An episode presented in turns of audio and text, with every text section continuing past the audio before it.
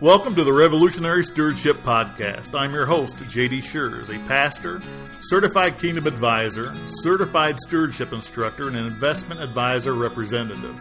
We will be discussing topics such as biblically responsible investing, estate planning, and wealth transfer that will benefit you as an obedient steward. Christianity is revolutionary. Shouldn't your stewardship be as well? This broadcast is brought to you by the Ultimate Christian Podcast Network. Hello, and thank you for listening to the Revolutionary Stewardship Podcast. My name is Jay Schurz, a pastor and certified kingdom advisor. We appreciate the fact you're using wisdom from this podcast to facilitate better financial stewardship in your life. If you have questions about today's podcast, feel free to give me a call at 888 226 7614. You can find us at kingdomplanadvisory.com as well. I'm going to give you some food for thought today. Now, I know that, and including myself, when I was younger, it was a drive to make as much money as you could. So, you know, in the military, that was pretty much a fixed income. But when I returned from serving in Panama, I worked overtime. I actually worked uh, security for the Atlanta Braves for a couple of years uh, on all my days off. Uh, if it wasn't the Braves, it was at uh, it was at Fulton County Stadium. I uh, security for the Falcons or the Braves or whatever was going on at that particular time at Fulton County Stadium. And I enjoyed that, but it was all about how much money that I could make. You know, it's I was raising a family, and and according to First Timothy five eight, we are to provide for our family, especially those of our immediate household. So I felt like it was necessary. It was necessary for a couple things. One, it was pretty expensive to raise a family with three young kids. The second thing was I had started to accumulate some debt uh, revolving debt. So I was making minimum monthly payments, which you and I both know that was a bad idea. So when I got out of the military, active duty in um, 19, let me let me think. This is 1992.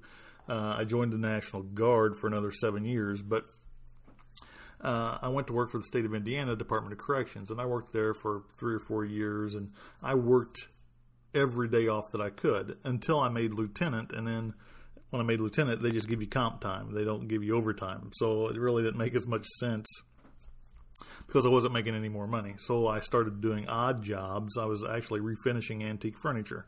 So it was always about you know work, work, work, and I and I I have no problem with work. I'm not uh, allergic to work.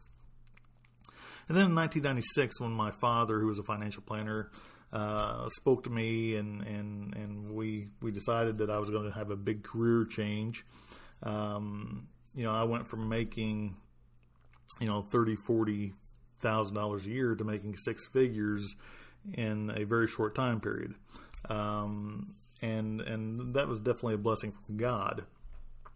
And I still worked and worked and worked you know, I looked at others in the industry and to see how much they made, and I was like, I want to be like them. I knew guys that were making, you know, a hundred, two hundred, three hundred, four hundred thousand dollars a year, and I, I, I wanted to be them, right? Without really digesting the the purpose of what I was trying to accomplish.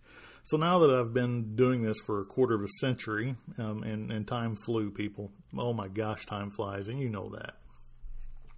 I realize it's not how much you make, it's how much you save that matters.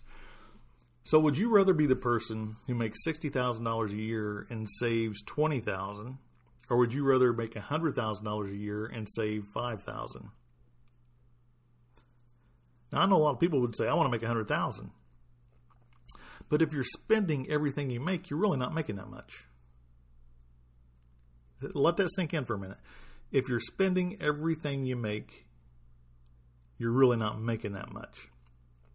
Now, we just seen this stimulus package that came out, um, two or three different checks over the last 12 months or so, and that money's gone people didn't didn't save, uh, you know, didn't pad their emergency funds. They went out and they bought stuff.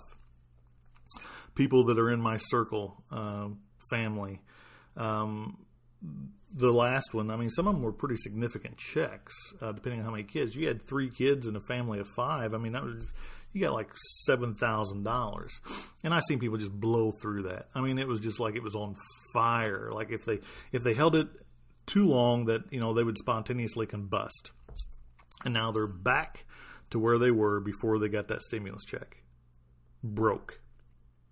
People, you have to save money for your later years. You, you, now, I, am not a conspiracy theor- theorist that says, well, you know, Social Security is going to be gone. I don't believe that for a minute. And I know a lot of my conservative friends think otherwise. I don't. That's, that's political suicide for anybody that says we're going to do away with Social Security. It's not going to happen. Um, but at the same time, if if that is your only retirement plan, you're, you're going to have problems.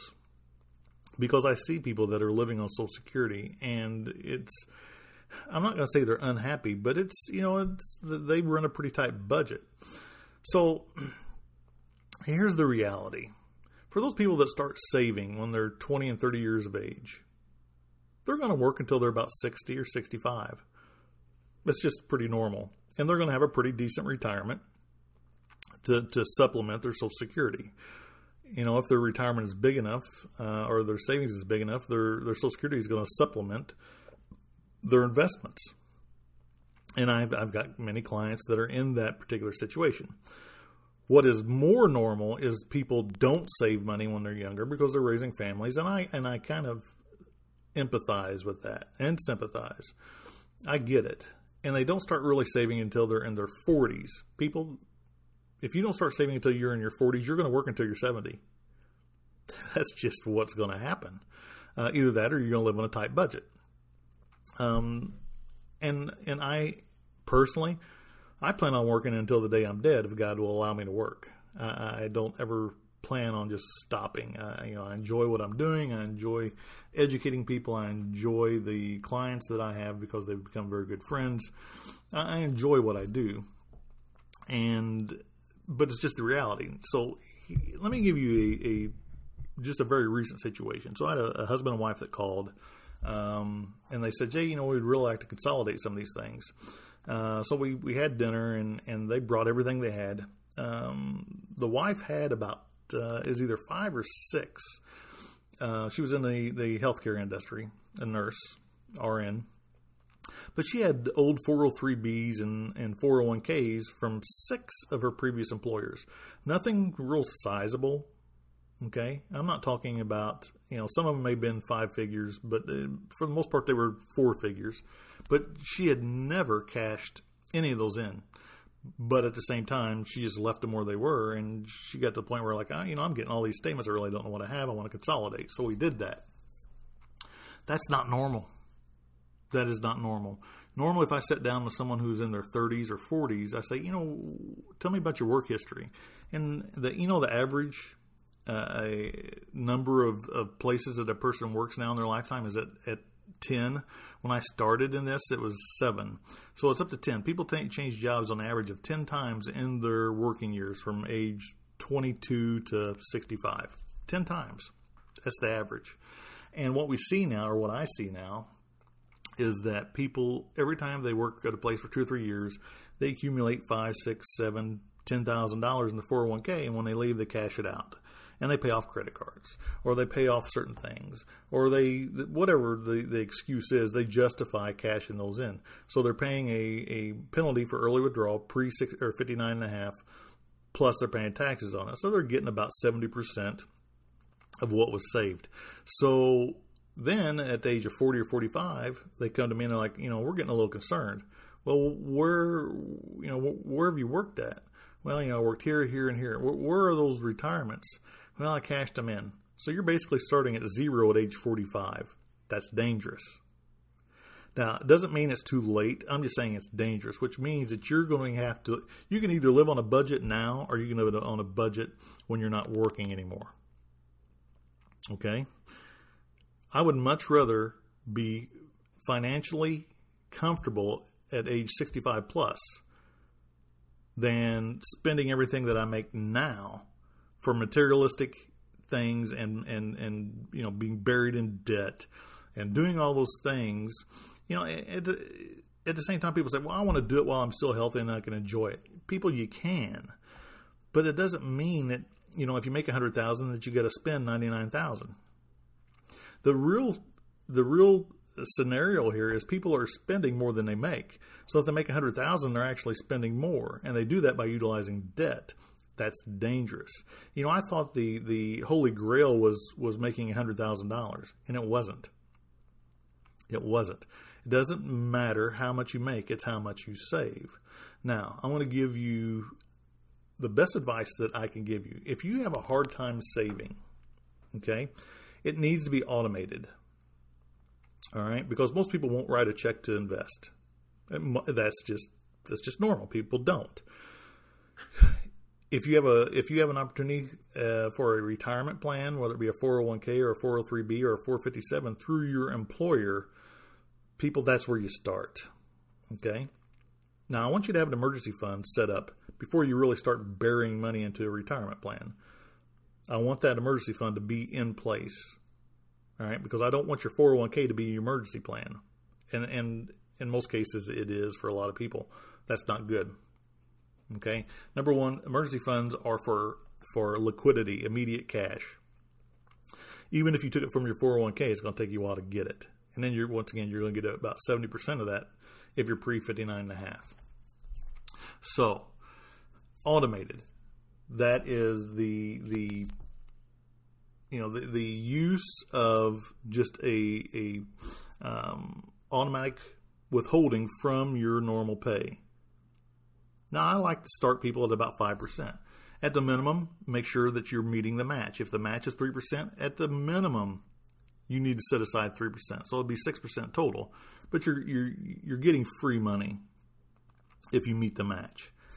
And then as you age and you know you become an empty nester and you got you know maybe the house paid off or some cars paid off or your student debt paid off, at that time is when you really say what is the maximum that I could put into my 401k and you need to try to hit that. You know you're going to be upwards of six, seven, eight hundred dollars a month um, to set aside into there, but you need to do that. Okay, you need to do that um, depending on what you know what what you have available. Um, I've got a lot of people that are maxing out their 401k. Well, I shouldn't say a lot of people. I've got some people that are maxing out their 401ks, and then they're setting aside money in non-qualified uh, saving uh, uh, vehicles. But it's automated. It, it, I mean, it's kind of like pain-free. It's something that you do without writing a check, and I found that that is what is most beneficial. Now, just in my own personal situation, I set aside a, a automatic withdrawal from my checking account every month that goes into a, a non qualified investment account. It just happens, you know, and I really I don't miss it. It just goes in there, and if I got a little extra, you know, I, am not saying I'm the best saver in the world, um, but being in the business, I understand that we got to save. Um, and being a, a, person who educates on on scripture, um, you know, it's important that we set aside for later and we set aside for rainy days and we diversify. Very important. But the, the ease of automatic withholding from your paycheck and at the minimum automatic withdrawals from your checking account. People, it it it adds up. it may not seem like a lot in the beginning. You know, you may have a hundred or two hundred dollars a month going into this. Um, but after a while, it starts to accumulate. Okay. One of the best recommendations I can make is when you have a a raise, let's say January first, and your raise is three percent, for example, or two percent. Increase your automatic investing, excuse me, by that amount is very beneficial. If you do that, you're going to be in a much better position than the person who's not saving anything at all. Not saving anything at all. Now I'm going to stop it right there. I, I don't want to get too in depth. I, I just want to make it simple. First, don't be cashing in your 401ks or retirement plans every time you change a job. Don't do that. Consolidate them roll them into an individual retirement account. One place, a depository, and don't use it for emergencies. Okay? That's not what it's designed for. Set it aside. And then if you have problems saving, make it an automated, uh, automated feature. If you need help with that, you know, if you want to know how to start, um, please give me a call 888 226 7614. 888 226 7614. I'd be glad to help you. God bless, and I hope to talk to you soon. Thank you for listening to Revolutionary Stewardship. I encourage you to visit kingdomplanadvisory.com to read our latest articles and sign up for our monthly newsletter. If you would like to arrange a free stewardship consultation, please schedule on our website or you may call 888 226 7614. Securities offered through Vanderbilt Securities LLC, member FINRA, SIPC, and registered with MSRB. Advisory services offered through Vanderbilt Advisory Services. God bless.